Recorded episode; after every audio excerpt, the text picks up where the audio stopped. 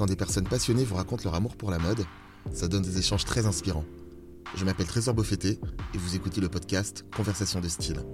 Dans cet épisode, je suis avec Déborah Ankawa, fondatrice de la marque de bijoux non genrés Ankawa, une marque qui s'inspire des faits de notre société pour déconstruire vos préjugés. Une conversation très enrichissante qui, je l'espère, va vous plaire. Bonne écoute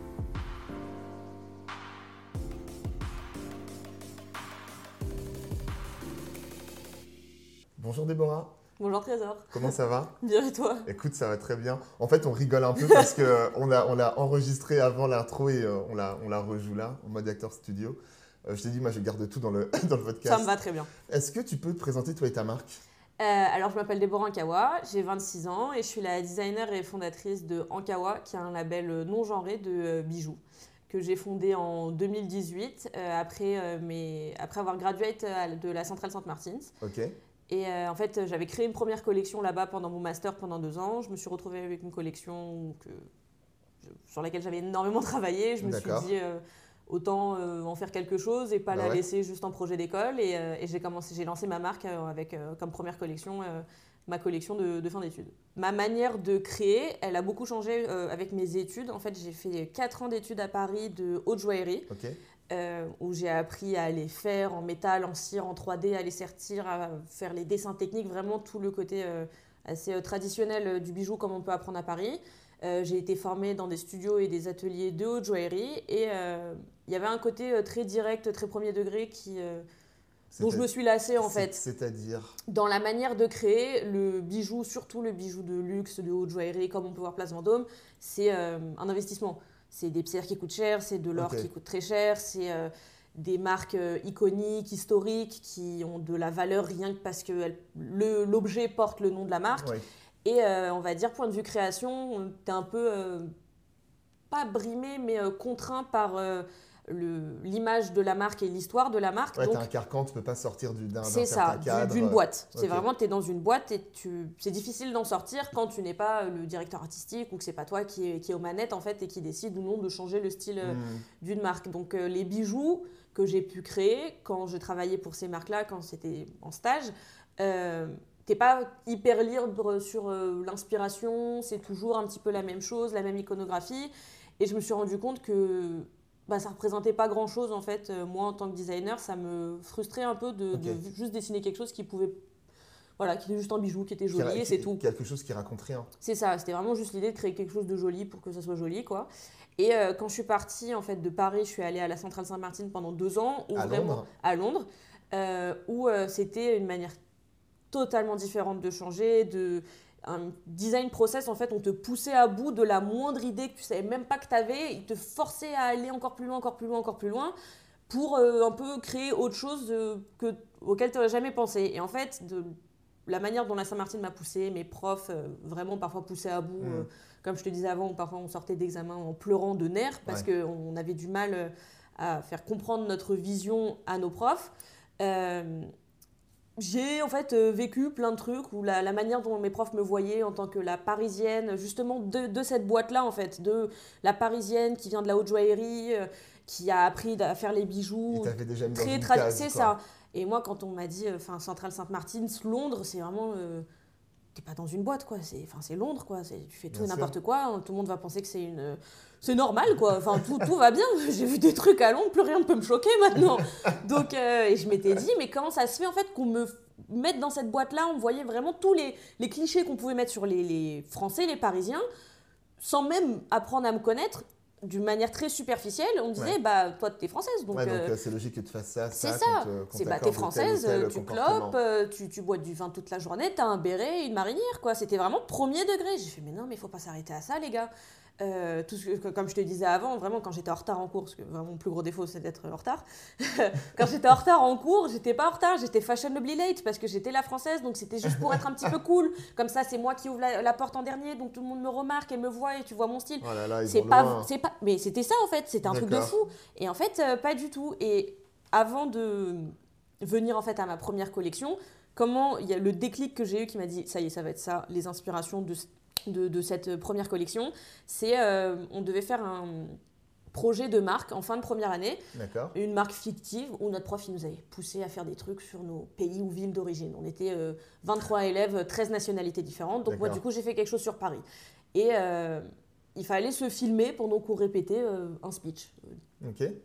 Je suis française, j'ai pas un énorme accent anglais quand je parle, mais quand je lis, je ne fais aucun effort. Donc quand je lis en anglais, j'ai un accent français horrible, genre vraiment Jean-Paul à- Gaultier. À, genre. couper, au- à couper au couteau, comme C'est ça. Et, euh, et je sais pas, j'oublie de me filmer la veille, je me filme pas bien, je filme avec un accent français, j'aime pas, enfin je dis n'importe quoi, bon ok très Ouais. bien. Le lendemain on présente nos vidéos et je vois, je demande à mes amis de toute nationalité, du coup vous n'avez rien fait pour votre vidéo, on est d'accord, c'est vous avez juste filmé, start et c'est tout. Ouais ouais bien sûr, la première, première vidéo se lance, montage, machin, vous présente la collection, Oh truc. J'ai fait, mais t'as monté ta vidéo? Il me fait, bah quand même. Je fais, bah non, pas quand même, on n'est pas au master de vidéo, on n'est Ouais. pas, on est, on est- on n'est pas, euh, on n'est pas réalisateur, on est designer, qu'est-ce qu'on en a à faire genre? Et du coup, j'étais, oh là là, mais je vais me faire éclater, j'ai pas fait le devoir. Et mon prof, toute la classe regarde ma vidéo. Et mon prof, il me regarde comme ça, il fait Vous voyez, Déborah, on lui demande un truc, elle le fait, pof, what's next? Il pensait que c'était, de ma part, une... Un parti pris. c'était un parti pris nonchalant, cool. Et j'ai fait Mais il se fout de ma gueule. C'est génial. Il y avait une autre française dans Ouais. la classe qui, on va dire, pour les Français, c'était mon opposé. Elle vient de Limoges, elle faisait de la céramique, on n'avait rien en commun, sauf qu'aux yeux des autres, on était les deux euh, françaises, donc on était pareil. Mais nous, on se voyait vraiment l'opposé de chacune d'entre elles. Enfin, de, de nous deux, on était vraiment le- les opposés, quoi. Et je vais la voir et je lui dis, je fais, t'as compris j'ai pas fait exprès Elle me fait, ah ouais, oui, mais je comprends pas pourquoi tous ils ont compris ça. Je fais, très bien. J'aime bien ce côté. Gardons où- ça entre nous. il y a quelque chose, ouais, c'est ça, déjà ne le disons pas. Et euh, je fais, il y a, il y a un truc, euh, je peux jouer. On refait cet exercice pour le même projet une semaine après. Je fais, je vais jouer les clichés, je vais voir jusqu'où je peux aller.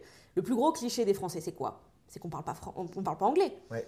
Donc du coup, je lance ma vidéo devant tous les élèves de ma classe, mes profs, moi, assise, sous-titré français, euh, sous-titré anglais, je parle en français Énorme. pour un examen noté quand même. hein. Vraiment, c'était du Ouais, tout au double. En France, c'est de l'insolence pure et dure. En Angleterre, c'est artistique. En Angleterre, encore, cool. encore plus dans cette école. Ah bah là, oui, c'était de l'audace. Là, Mm. vraiment, c'était mon prof, il me regarde, il était trop fier de moi. J'ai eu un A et vraiment, je fais OK. Donc, je peux aller jusqu'au bout sur les clichés. Après, tu t'es permis ça parce qu'ils connaissent ton niveau. Je sais pas. Non, tu penses Honnêtement, pas, tu sais pas? je pense qu'en fait, mon prof s'en est rendu compte à la fin de la deuxième année que tout ce que je faisais, c'était une expérience un peu artistique où je me moquais d'eux. Tu voulais voir ça, je vais te montrer ça. Et en fait, c'est comme ça que j'ai eu l'inspiration de, de, ma, de ma ta- première collection, qui s'appelle Vice Versa, qui est inspirée des fausses premières idées, des préjugés. Parce que justement, je l'ai vécu de manière tellement ridicule pendant ma première année à Londres. J'ai vu que les gens, en fait, réagissaient bien parce qu'en fait, ils voyaient ce qu'ils voulaient voir ou ce que tu voulais bien leur montrer. Et donc, du coup, j'ai fait, OK, je vais jouer sur ça. Et en fait, toute ma collection se compose en fait de bijoux qui ont deux parties, deux aspects différents mis l'un à côté de l'autre, qui sont bicolores, ils sont argentés et dorés, euh, qui jouent avec euh, les tailles, les aspects, les finitions. Et euh, en fait, c'est, euh, j'ai travaillé par rapport aux perspectives. En fonction de l'endroit où on se tient, Ouais. on va pas avoir la même info, par exemple, de la même bague. Euh, si on est l'un en face de l'autre, ce que j'ai fait avec euh, les bagues de cette collection, c'est que par exemple, toi, tu vois une bague en argent, mais moi, de mon point de vue, je Oui, vois une bague en or. montrais tout à l'heure, ouais. C'est ça. Et en fait, c'est vraiment l'idée de ne t'arrête pas à ta première idée, va plus loin, va regarder plus d'informations. Dans toute la collection, il y a euh, des parties, on va dire, striées, qui font penser à un bracelet de montre. Et euh, la plupart des gens venaient et euh, jouaient avec ce bracelet pensant que ça allait être mou comme un bracelet de montre. Ouais. Sauf que ça l'était pas. Hmm. Et donc, c'était vraiment, tu vas penser quelque chose, je vais te montrer l'inverse. Et c'était un peu ma manière à moi de euh, contrer, en fait, euh, ta, première idée, qui est souvent pas la bonne. Et, euh, et ça, c'est venu, moi, d'une expérience personnelle rigolote. Et quand j'ai présenté, au bout des deux ans, cette, cette collection, j'ai réussi à avoir des conversations avec des gens de minorité, euh, des gens qui sont victimes de préjugés, de clichés, beaucoup plus souvent que moi, euh, la petite babtou parisienne euh, qui n'a pas de problème dans sa vie, quoi. Et j'ai trouvé ça super parce que j'ai eu des conversations extraordinaires avec des gens auxquels je n'aurais jamais pensé en parlant En parlant d'un bijou. Ouais, Vraiment, j'avais mon bracelet dans la main et j'ai commencé à avoir des conversations avec des profs de l'école qui étaient noirs, avec des couples gays, avec des japonais, des chinois, enfin vraiment des gens qui malheureusement sont victimes de, de clichés, de stéréotypes euh, assez souvent. Et, euh, et moi, vraiment, la petite parisienne qui dit Oh, bah, c'est juste parce qu'on se moquait de moi quand j'arrivais en retard le matin. Euh, donc j'ai trouvé ça super et, euh, et ça m'a donné donc envie de, de lancer ma marque et surtout de lancer une marque avec des inspirations que je vais appeler des phénomènes de société, qui ne sont pas Ouais. des inspirations graphique. C'est ça, on le lit d'ailleurs dans ta bio Insta, je crois. Euh, J'essaye de le mettre un peu partout, mais c'est vrai que c'est bizarre quand tu mets ça parce que les marques, elles vont pas te dire je m'inspire de ça. Mais comme c'est tellement différenciant par rapport à mes contemporains, donc sans vouloir dénigrer mes contemporains, mais euh, la plupart des gens, voilà, je vais voir quelque chose de joli, une forme, ça va m'inspirer, je vais en créer autre chose. Mais très souvent, les inspirations, ça va être graphique, ça va être visuel. Là, c'est des ressentis. Il n'y a pas de sens profond euh, ressenti comme C'est ça. Et donc, du coup, moi, dans ma manière de créer, ça va être beaucoup d'écrits, énormément d'échanges avec les gens, et ensuite, c'est mon interprétation personnelle de ce ressenti-là. Hmm. Mais euh, voilà, c'est ce que je vais appeler phénomène de société, c'est que ça touche tout le monde et quand tu vois mon bracelet, par exemple, la bague, une boucle d'oreille, tu te dis pas Ah, tiens, ça c'est les préjugés. Rien du tout. Sauf si je te le dis. Voilà, ça, tu un deuxième et voilà. niveau, d'un niveau discours euh, aussi qui t'apprend ça. C'est ça. Et, euh, et, ce que j'aimerais, c'est que les gens, quand ils, portent un de mes bijoux, même s'ils n'ont pas de savoir, ils n'ont pas besoin de savoir voilà tout ce que je viens de raconter, s'ils savent juste l'inspiration de la collection.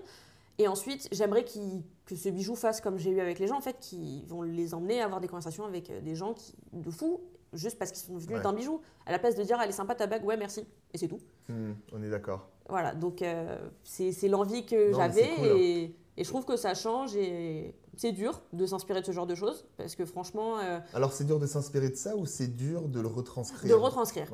Euh, parce que en fait, quand tu vois mes sketchbooks et tout, c'est quasiment 60% de texte et 40% de dessin, quoi. Parce que en fait, vraiment, je suis folle. J'ai un discours à moi-même. Je vais regarder les inspi. Ensuite, j'écris en dessous ce que ça m'évoque. Ensuite, de ce que ça m'évoque, j'écris en dessous ce que ça peut m'évocker graphiquement. et ensuite, je reviens derrière et je recommence et je recommence et je recommence jusqu'à ce qu'il y ait un discours, en fait, des, des prédominances dans, dans ce phénomène de société immense que je vais dire, OK, je vais prendre cet aspect-là et je vais réussir à le retranscrire en, en, design, en fait. Parce que là, voilà, euh, les préjugés, je suis partie de plein de choses. Et même pour... Euh, jouer sur les points de vue, en fait, je suis partie aussi du cinéma. Comment, alors que là, il n'y a aucun rapport avec les préjugés. Ah, comment, de quand cadrage, toi, etc. C'est ça, ça en fait. Comment toi, tu vois un film au ciné, mais comment le réalisateur, par exemple, il le voit quand il le tourne. Quand tu vois Star Wars, tu vois Chewbacca et euh, les étoiles. Sauf que quand euh, George Lucas, il le tourne, il voit un mec dans un déguisement et un fond vert, quoi. Et en fait, c'est juste à, cette, à des instants différents voir la même chose, la perception va être différente. Pourtant, tu vois la même chose, sauf qu'il y a des choses qui vont changer entre temps, des petits trucs qui vont être ajoutés, mais c'est un peu la même chose, quoi. Et, euh, et, donc, voilà, vraiment, je pars très loin et voir, ok, tel aspect, bah, grâce à ce côté un peu de cinéma, c'est pour ça que la collection, elle est très euh, contrastée et vraiment un côté de dualité. Genre, vraiment, il y a deux côtés, il y a celui-là, celui-là. De toute façon, je prendrai en photo les bijoux et je les mettrai sur le compte Insta du, euh, du podcast pour que les gens voient. Et surtout, il y a un style qui est très, très affirmé, tu vois. Ah bah oui, il y a un côté très euh, massif, très mm. stock, très euh, volumineux, euh, très hybride aussi dans, dans le style que j'aime beaucoup. Et il y a un côté où si les bijoux ils doivent retranscrire un message fort, faut qu'ils se voient. Faut qu'ils soient forts. Faut qu'ils soient forts. Après, on aime, on n'aime pas, c'est une ah, interprétation. mais voilà, tu peux pas plaire à tout le monde et c'est bien des fois d'être clivant, de dire bon bah ok toi t'aimeras pas, mais il y aura peut-être que 10 personnes qui vont vraiment aimer, tu vois plutôt que 100 personnes qui vont dire ouais, euh, moyen. C'est dur de, de, de, vouloir plaire à tout le monde et c'est pas forcément le but. Et, et, après, les gens se font leur œil et euh, même si au début, et ce que j'ai pu voir moi avec euh, des gens qui regardent mes bijoux, même des, potentiels clients, quand ils le regardent, ils font ah, ils hésitent. Et quand je commence vite fait à raconter, mais beaucoup moins long que tout ça, les inspirations, en fait, ça va donner une valeur autre au bijou. Bien sûr. Et tout de suite, ça va leur plaire et ils vont, ils vont être à fond dedans, quoi. On parle là justement du, euh, style de, tes bijoux. Le thème du podcast, c'est le style aussi. Euh, comment toi, euh, tu, pourrais définir le, style? Pour toi, c'est quoi avoir du style au sens large? Alors, je pense que le style, c'est plus une affaire de, de, ressenti et aussi de, d'assurance d'une personne. Tu peux avoir un style très basique, sans que ça soit des marques connues, pas mmh. connues, peu importe, mais c'est la dégaine, le le mood, la vibe que la personne peut, peut, peut, dégager. Peut dégager, voilà, c'est ça, qui, qui, va faire, qui va être stylé ou non. Alors moi, j'aime beaucoup, euh, bah, forcément les accessoires parce que c'est mon métier, mais je trouve qu'un look, un style, une dégaine, tout de suite va changer quand il va y avoir quelque chose en plus, en fait. C'est ça, un t-shirt blanc, un jean, des chaussures, des converses toutes simples. Il suffit que tu aies une petite casquette, des lunettes, un collier, un sac, un, pin, un bandana, peu importe ce que va être ton détail, en fait mais euh, un détail qui va faire que je suis pas pareil que toi et c'est ça qui va tout changer en fait euh, au, au style euh, de cette personne quoi. Donc je pense que c'est une affaire vraiment personnelle avec toujours un twist euh, un peu différenciant quoi. Ok. Et ton style, Alors mon style à comment tu moi, le définis? Euh, bah, justement c'est un peu ce que j'ai décrit là. J'ai beaucoup de basiques. Parce que tu parlais justement de- d'avoir des bijoux, tu as enlevé quelques bagues. Ouais, j'avais peur de faire trop bruit, euh. de bruit. J'ai déjà eu des gens qui ont des bagues et tu, je t'enverrai les, les épisodes et à la limite ils en jouent, toi, ils font de la Ah musique. bah je passe mon temps à faire euh, ça toute tu, la peux, journée. tu peux- tu faire écouter un peu les bagues là? Euh, attends, attends, attends, je remets les bien parce que là j'ai fait du bruit dans le vide. Wouh Hop là. Voilà. Et dis-toi que je suis bijoutée, on va dire, à ce point depuis le lycée. J'étais vraiment connue comme la meuf qui avait des pas- bijoux à tous les Justement, doigts. en fait, là, du coup, je me permets de, faire une- de, de revenir en arrière euh, sur, euh, sur ton envie. Non, même pas, je reviens pas en arrière, j'arrive, je, je fais un saut en avant parce que c'est une autre question que je te pose après, mais je te la pose maintenant. Euh, dans, dans ta quête de style, est-ce que toi, tu as un objet fétiche, une pièce totem? J'aime bien poser cette question. Tu sais, c'est un, un objet, je vais voir Nao, Mhm. ta meilleure amie.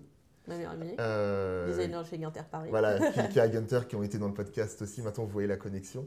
Euh, Est-ce que si je vais la voir, je lui dis, euh, dis-moi euh, quel objet représente le plus Ah des ouais. beaux? Qu'est-ce qu'elle me dit? Je pense qu'elle va dire ouais les bagues. Les bagues? Ouais. Ok. Les- c'est ce que je porte depuis toujours. Et depuis l'enfance? Euh, alors depuis l'enfance, je, quand j'étais plus jeune, j'aimais pas du tout la mode. Genre c'était un supplice pour moi de m'habiller. J'étais euh, très très garçon manqué, donc euh, pantalon cargo, t-shirt, euh, basket. Je suis encore un peu comme ça maintenant, genre vraiment dans, dans les basiques. Et en fait, comment je suis arrivée aux bijoux et pas à la mode, on va dire, c'est en CM2.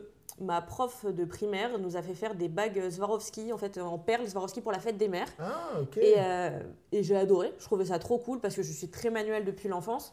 Et, euh, et j'aimais bien, et j'ai commencé à en faire une bah, du coup pour ma mère, j'ai commencé à en refaire pour, euh, pour moi, pour d'autres pour ma mère, d'autres modèles. J'ai commencé à créer des modèles qui n'existaient pas, que j'inventais. Euh, j'ai ensuite commencé à aller acheter des pierres un peu plus grosses pour faire des colliers. J'ai commencé à en vendre. Et au bout d'un moment, me dire, bon, bah, je suis passionnée de, de bijoux, à m'intéresser plus à la haute joaillerie, parce que c'est vrai que même si je m'en suis éloignée avec ce que je fais maintenant, Ouais. c'est, je, suis- je suis tombée amoureuse de la haute joaillerie. J'ai la chance de vivre à Paris, d'avoir la place Vendôme à côté. Donc, euh, c'est. euh, un beau terrain de jeu. c'est ça, c'est comme ça que j'y suis venue un petit peu, et à tel point que je pense qu'en seconde, je suis allée voir mes parents en leur disant euh, bah, je veux faire des bijoux.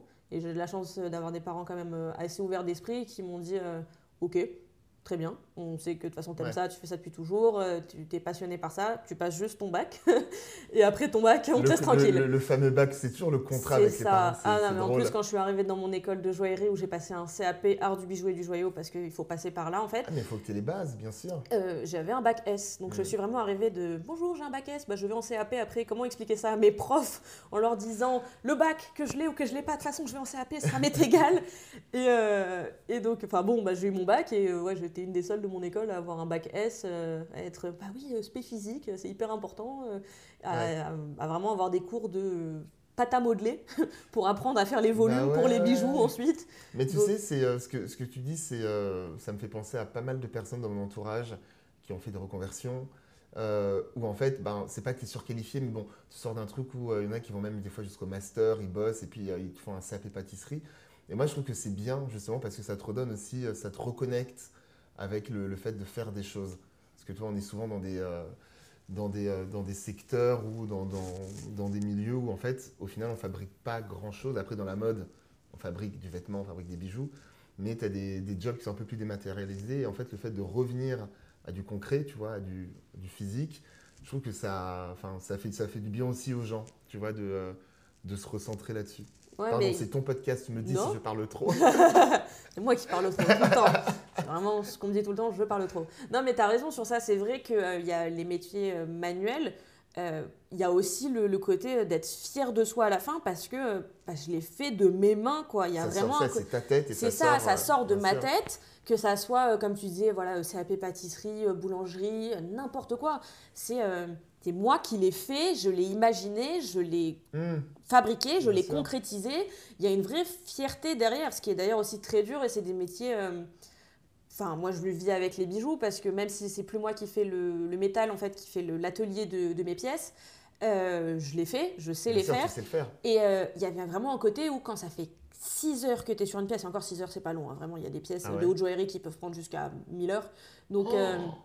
Quand... Attends, mais 1000 heures, ça représente combien de jours ça? Je... Ah, je suis très nulle en maths, c'est- malgré beau, mon bac c'est- mais- déjà beaucoup. C'est ça, ça Voilà. veut dire que j'ai encore des amis du coup qui travaillent en atelier de, Ouais. de haute joaillerie. Parfois, elles nous envoient des photos. Alors ça, j'ai fait cette boucle d'oreille pour telle marque que Beyoncé a portée. Bah, euh, 663 heures, euh, parce qu'en fait, on compte nos heures. C'est comme ça qu'on travaille euh, en tant Mmh, qu'artisan. Et, euh, et vraiment, quand vraiment, allez, ça fait une dizaine d'heures que tu es sur une pièce et que tu coupes un peu trop le métal, tu le limes un peu trop, tu peux pas recoller Bah, du métal non. et tu coupes. C'est horrible. Et vraiment, tu es au bout de ta vie. Ah Il y a un là, côté où, genre, cet enfer. la, la charge mentale en fait qu'il Ouais. peut y avoir dessus, la fierté que tu as à la fin, mais aussi la déception que tu peux avoir si tu le rates, c'est pas euh, bon vas-y euh, je fais euh, Alt Z et je recommence euh, Mhm. derrière ce que je viens de faire avant quoi. J'ai supprimé sans faire exprès. Vraiment en tant que quand j'étais étudiante en, en bijouterie joaillerie du coup à Paris, que j'étais en cours d'atelier, que je limais un peu trop et qu'à la fin mon prof en fait il, il mesurait les cotes si j'avais bien res- respecté le dessin technique et que il y avait un centième de millième de centimètre en moins vraiment euh, on devenait fou. C'est-à-dire que nous, vraiment, toutes les personnes qui font le même métier que moi, on a le compas dans l'œil. Ça veut Ah, dire que mais moi, ouais. un, un millième, je le vois de Ouais, différence. Vraiment, c'est. Là, t'as trop limé. Donc, je sais plus qui me parlait en disant Oh, mais un centimètre de différence. Je fais Mais c'est énorme, un centimètre Nous, on compte en millimètres. Donc, un centimètre, c'est 10 millimètres. Je fais Mais c'est gigantesque, mais c'est pas possible. T'as tout, t'as- tout enlevé, là. Donc, du coup, c'est vrai qu'il y a un côté très gratifiant à ces métiers, mais aussi un côté très. euh, qui peut être très stressant lié, euh, lié à ces métiers-là, quoi. Ok. Euh, ça me fait rire parce qu'en fait, je pose toutes mes questions à la fin parce que je m'adapte- à ce que tu dis. Désolée. Euh, tu parlais de ta prof, c'est ça, c'est ta prof en CM2 C'est ça, euh, qui vous avait faire des, euh, des bagues. des bagues. Euh, je ne sais pas si c'est elle ou une autre personne, mais est-ce qu'il y a une personne que tu. Enfin, pas que tu admires, mais qui t'a mis un peu le pied à l'étrier? J'appelle ça, moi, les figures de style. Tu vois Est-ce qu'il y a une artiste, une personne dans ta famille, peut-être que tu avais aussi peut-être une tante qui avait plein de bagues et qui t'a marqué? Est-ce qu'il y a quelqu'un, dans- dans- quand tu regardes, quand tu te remémores un peu ton passé, qui, euh, avec de recul, tu dis, ah, en fait, c'est à ce moment-là où j'ai- fait ce choix-là? Alors, je pense que c'est vraiment cette prof que vraiment prof, je ouais. bénis tous les jours. euh, qui... Tu sais ce qu'elle est devenue, non? T'as pas de... Elle est toujours prof dans la même école. euh, ma mère l'a recroisée. Incroyable, trop bien. À l'époque, donc quand j'étais encore à Paris, j'avais été prise en stage chez Chanel au studio de haute joaillerie. Énorme fierté pour moi parce que euh, en fait j'étais dans une école qui te trouvait toi-même, enfin qui te trouvait les, les stages pour, euh, pour les élèves. Et moi j'étais allée chercher Stoll ce stage parce que je voulais être là-bas. Mhm. Ils prenaient pas de stagiaire normalement. J'avais réussi à les convaincre et j'étais très fière de moi et aussi, enfin Chanel quoi, c'est une maison Bah ouais. iconique. Et, euh, et ma prof, ma mère avait recroisé ma prof à la boulangerie en bas de chez elle et lui avait dit, elle s'était mise à pleurer tellement elle était, Ah, elle était d'accord, contente quoi. Comme quoi un prof, même si c'est pas des métiers plus classiques, en faisant une activité manuelle pour la fête des mères, Ah, ça elle a influencé la vie, euh, enfin ma vie euh, à tout jamais quoi. pas compte. Et en fait, je pense que donc c'est cette prof qui m'a vraiment mis le pied à l'étrier. Ah, de- t'as les larmes aux yeux quand on Ouais. parle. J'aimerais bien, euh, j'aimerais bien la revoir quoi, parce qu'à chaque fois que je traîne dans ma ville, je fais elle est où? Mais elle est pas là. et euh, en fait, c'est grâce à cette prof que je me suis vraiment passionnée pour le bijou et j'ai de la chance d'avoir des parents qui aiment beaucoup l'art, la mode, le luxe, euh, qui Ils sont sensibles à ça. C'est ça, mon père c'est vraiment euh, un esthète quoi, il aime euh, les belles choses. Et euh, je vais dans- il nous emmène avec moi et mon frère dans des musées depuis qu'on est tout petit et tout, donc on était vraiment sensible aussi à- l'art et au design, à l'esthétique. Et quand j'ai commencé à être passionnée par les bijoux, mes parents ils sont allés à fond, ils sont allés avec, toutes les expo- enfin, avec moi à toutes les expos de bijoux qu'ils pouvaient avoir, me montrer. Et en fait, euh, je suis devenue fan bijoux euh, quand j'ai découvert le travail de Victoire de Castellane, qui est la designer haute joaillerie de chez euh, Dior, euh, qui était avant aux accessoires chez Chanel, découverte, bon, parce que un peu famille en commun avec Karl Lagerfeld, découverte par Karl Lagerfeld, qui faisait des accessoires chez Chloé, ensuite c'est Chanel, et maintenant qui est chez Dior, euh, qui est toujours la personne qui fait les, les bijoux de Ok. haute joaillerie. Et en fait, euh, moi plus jeune, je disais, je, je serai la future Victoire de Castellane, à tel point que ma tante m'appelle encore aujourd'hui Victoire. Elle ne m'appelle que Victoire. D'accord, ok, c'est resté. C'est resté. Et, Mhm. euh, et, euh, est-ce qu'il y, qu'il y a un lien entre euh, ton style, toi, le fait de porter des bijoux, des gros bijoux, parce que tu m'as montré en pas fait. petits. Ouais, mais en fait, j'ai la réponse à la question, mais je vais te la poser quand même. Toi, tu as, des, t'as de- t'as des bagues qui sont assez imposantes. Tu fais des bagues, des colliers, et c'est, c'est, t'as pas de petites pièces, c'est vraiment un parti pris. Est-ce que c'est toi qui mets de ton, on va dire, de, ta personnalité, de tes, goûts dans ce que tu fais Ou est-ce que c'est l'inverse? Ou est-ce que tu as, monté, as monté ta collection avec des grosses pièces et tu te dis maintenant, je vais porter que ça? Non, je portais déjà des grosses pièces. Euh, je trouve ça plus sympa. Et après, en vrai, quand tu regardes de ma vie, même, comme, même la manière dont j'écris en fait. J'écris toujours en majuscule, j'écris jamais en minuscule, ah j'écris et très très gros vraiment. Tu fais partie de ces gens qui écrivent des mails, en, qui mettent l'objet Non, pas en mail, non, non, non, non. Ah. Pas en mail. Euh, quoique quand tu dis ça, mais oui, j'envoie les, les, objets en majuscule. Oh, je suis insupportable. Non, quand j'écris à la main, parce que j'écris beaucoup à la main du coup. Euh, comme je fais mes recherches, comme je disais avant, mon design process, j'écris beaucoup. Je n'écris rien sur l'ordinateur parce que je me souviens en fait quand j'ai écrit à la main. Mhm. Euh, donc, euh, non, oui, je, même ma manière de dessiner, je, le crayon, c'est très gras et tout, c'est toujours très gros, je sais pas, j'aime bien. Et je trouve que dessiner un truc tout petit qui se voit pas, quel intérêt, quoi. Et surtout que quand je dis que je fais des bijoux inspirés de phénomènes de société qui doivent représenter quelque chose, qui doivent être forts parce qu'ils ont une, identité forte et aussi une inspiration euh, importante, quoi. C'est mm. pas juste, t'as vu, j'aime bien les fleurs, bah, je t'ai fait une fleur en bac, super. Je te parle de choses quand même qui peuvent toucher plein de gens de manière différente, donc il faut qu'ils se voient un petit peu, un peu. Euh, à l'instar des, des t-shirts par exemple où il va y avoir écrit un slogan dessus, quelque chose, il faut que ça se voit. Donc si c'est tout petit juste pour dire que c'est là, le but n'est pas d'être discret dans ces moments-là. Et euh, c'est pour ça qu'il y a des. Ouais, les bijoux sont quand même assez gros. Je me retrouve à être obligée de faire des pièces un peu plus petites parce que je suis une marque, il faut que je vende, etc. Mais, euh, Ouais, il y, a ce, y a ce dualisme là aussi, de se dire, ouais, on veut, euh, on veut se démarquer, mais il faut vendre. Enfin, tu as une réalité qui est quand même économique et financière. Donc, es... Et c'est pas, pas trop frustrant ça? T'arrives Alors. À trouver l'équilibre Je suis en train, on va dire, de trouver l'équilibre. Euh, dans ma, la première collection, donc du coup je l'ai créée, j'étais encore à l'école de design, donc euh, j'ai pas du tout pensé euh, marketing, ah, commercial. Bien sûr, là c'est de la créature. C'est ça. La deuxième collection, oui, j'ai essayé de faire des pièces un petit peu plus petites, me disant bah ça va hmm. vendre. Au final, je vends les pièces les plus grosses, donc bon, c'est un peu. Ouais. Je sais pas trop sur quel pied danser parce que voilà, c'est les pièces les plus grosses qui se vendent, mais en même temps tout le monde me dit qu'il faut que j'ai des pièces plus petites, donc je fais un petit peu des deux, même parfois quand je suis pas sûre. Voilà, là, il y a deux paires d'oreilles, c'est exactement les mêmes, mais il y a la très grande version ah, et il y a la plus petite, plus petite qui reste quand même assez grosse. Hein, c'est pas.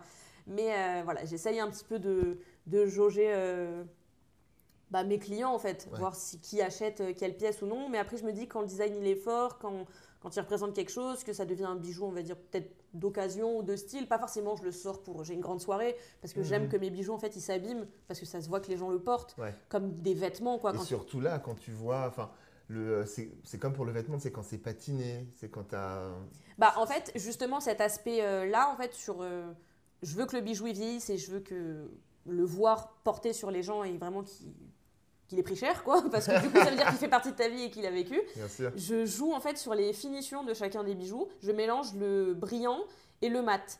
Ça veut dire qu'en fait, en vieillissant, euh, là, par exemple, cette bague-là, elle est totalement neuve. Donc là, c'est tout brillant, là, c'est tout mat. Mais en vieillissant, le côté brillant, il sera toujours plus brillant que le côté mat parce qu'il a été pensé différemment. Ah, donc même quand elle va vieillir, il va vieillir dans la manière dont, dont je l'ai imaginé, en fait. Aujourd'hui, tu achètes une bague totalement euh, polie, brillante au bout de 2-3 mois, elle devient terne et elle est plus aussi brillante que le premier jour. Donc elle ne ressemble pas à son dessin initial. Alors que là, en fait, en jouant avec euh, ces différentes finitions, même s'il vieillit, qu'il prend des coups, qu'il se ternit, il sera toujours comme j'ai un peu plus ou moins imaginé. Quoi. Ok. Ton inspiration, tu la trouves où? Euh. pour, trouver tout ça, là, tout ce que tu me sors depuis le début du podcast, même avant euh, bah, on va dire expérience personnelle et aussi euh, tout ce qui m'entoure. Quoi. Je peux être assez euh, dans la lune. Donc parfois, je vais vraiment marcher, m'asseoir et je vais regarder, je vais voir tous les détails. Genre vraiment, ça pour le coup, c'est mon père qui m'a appris à être comme ça. Ou quand tu rentres dans une pièce, quand tu rencontres des gens, tu tout, tu de tout. Tu scannes. Je, je scanne, mais pas méchamment, genre je vais te zioter et tout, ah oui, je suis mieux que toi ou non. C'est vraiment. Non, ça s'appelle être observateur. C'est ça. Euh, et, j'avais eu un cours sur ça à, Londres, un cours d'observation où je m'étais dit, oh là là, mais je vais tous les éclater. Ça fait depuis que je suis petite, ma, ma, mère et mon père me forment que à ça. J'étais impressionnée comment j'étais nulle. où vraiment, on s'assoit, le prof il nous parle et fait, ok, très bien. Combien il y a de personnes qui ont des lunettes autour de cette table? Ah, mais j'ai même pas regardé ça. Genre, quelle heure il est, de quelle couleur est la lampe derrière moi? Oh Mais des trucs débiles. Et en fait, c'était fou, en fait, comment bah, en fait, moi qui me pensais assez forte sur ça, ça m'a encore plus formée à ça. Donc euh, j'aime bien regarder les détails, voir comment les gens vont interagir entre eux, euh, que ce soit en fait, euh, leur physique ou même leur manière d'agir mmh. dans la rue et tout. Et après, ouais, ce qui se passe dans notre société, quoi. Et pourtant, je suis vraiment la personne au monde qui regarde le moins les infos, mais être au fait de ce qui se passe et ensuite voir et faire des parallélismes entre ce que j'ai vu dans la rue, le film que j'ai vu, l'article que j'ai lu et la conversation que j'ai eu un pote avec un pote. Genre, tu vas avoir un point commun. Et du coup, je vais me dire, ah, ça, ce phénomène de société-là, je le trouve sympa parce qu'il touche plein de choses différentes. je vais m'inspirer de ça. Je trouve ça assez cool et et après, en plus, tu peux en discuter avec les gens. quoi. C'est vraiment, il y a un côté, euh, les designers, on a très peur à chaque fois de montrer nos, nos créas. Pourquoi? Il y a le côté, euh, oh, les grandes maisons vont te voler ton dessin. Si tu laisses euh, le portfolio chez LVMH, ils vont tout te voler. C'est plus ou moins vrai, voilà. Donc, j'ai jamais eu le, dégoût de voir que quelqu'un m'a volé un dessin. Mais il y a un côté où on a un peu peur. Là, en fait, quand je parle de mes inspirations, je sais même pas à quoi vont ressembler les bijoux encore moins la personne en face de bah, moi. Donc du coup, j'adore parler, voilà, et en fait en discutant, je vais avoir d'autres idées, mais je ne sais même pas encore lesquelles, quoi. Donc euh, il y a un côté assez cool où j'ai vraiment, il y a vraiment un côté euh, d'échange et de conversation euh, avec les gens sur ma manière de créer, parce que de toute façon, je ne sais même pas à quoi ça va ressembler. C'est hyper, hyper intéressant, tu as un process créatif, enfin c'est c'est canon, quoi. Est-ce que toi, tu penses que depuis que tu as lancé ta marque, tu as une influence sur les gens de ton entourage, tes amis, ta famille? En gros, est-ce qu'ils portent plus de bijoux euh? Alors, euh, ouais, je pense que. Alors, déjà, euh, la première collection, donc, comme je t'ai dit, elle, était, elle est totalement bicolore. C'était un peu moins à la mode quand j'ai lancé la, collection. Maintenant, on le voit partout. Mais oui, il y avait plein de gens qui, en tout cas, sont un peu plus lancés sur. je vais mélanger de l'or et de l'argent, enfin, en tout cas, les deux couleurs, ou même leur rose. Donc, j'ai vu que sur ça, j'ai un peu influencé des, amis. Et, euh, et, après, comme je porte des bijoux depuis toujours, donc c'était même avant la marque, je, sais que j'ai influencé plus ou moins des potes euh, à acheter des plus gros bijoux, à tel point que quand ils achètent un gros bijou, ils m'envoient une photo, ils me le disent, euh, ou ils me demandent conseil. Donc, ouais, je, pense, sans vouloir trop m'avancer, que oui, je les, je les influence un petit peu sur ça. Quoi. Ok.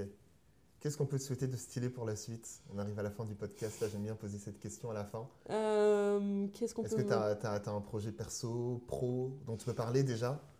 Pro, bah, la marque, c'est vrai que quand on lance sa marque, tout tourne un petit peu autour de ça, quoi. Donc, euh, ouais, euh, d'être un petit peu plus vu. Après, perso, des voyages, des rencontres, toujours un peu plus sortir, parce que voilà, je vis seule, j'ai vécu le confinement seule. Donc, il y a un côté où sortir, rencontrer des gens refaire la fête. Euh, et, euh, et, ouais, que. Et même sans vouloir dire que je vende le plus de bijoux, il y a vraiment un côté que il y a des gens qui voient mes bijoux. Déjà, juste voilà, que de partager, d'avoir des, conversations autour de ça, euh, c'est vraiment ce qui, me, ce qui me ferait plaisir pour bah, la suite de ma carrière professionnelle et même dans le personnel, parce que tu apprends toujours des choses sur les gens et sur toi, et, je trouve ça cool. Ok. Bah écoute, merci pour ton temps, c'était cool. Bah, merci à toi. À très vite. À très vite. Ciao. Merci d'avoir écouté ce podcast, j'espère vraiment que cette conversation vous a plu. N'hésitez pas à me faire un retour sur le compte Instagram Conversation de Style. Vous pouvez aussi vous abonner à ce podcast sur toutes les plateformes d'écoute en laissant un commentaire cool et un maximum d'étoiles. A très vite et d'ici là n'oubliez pas, les modes passent, le style est éternel.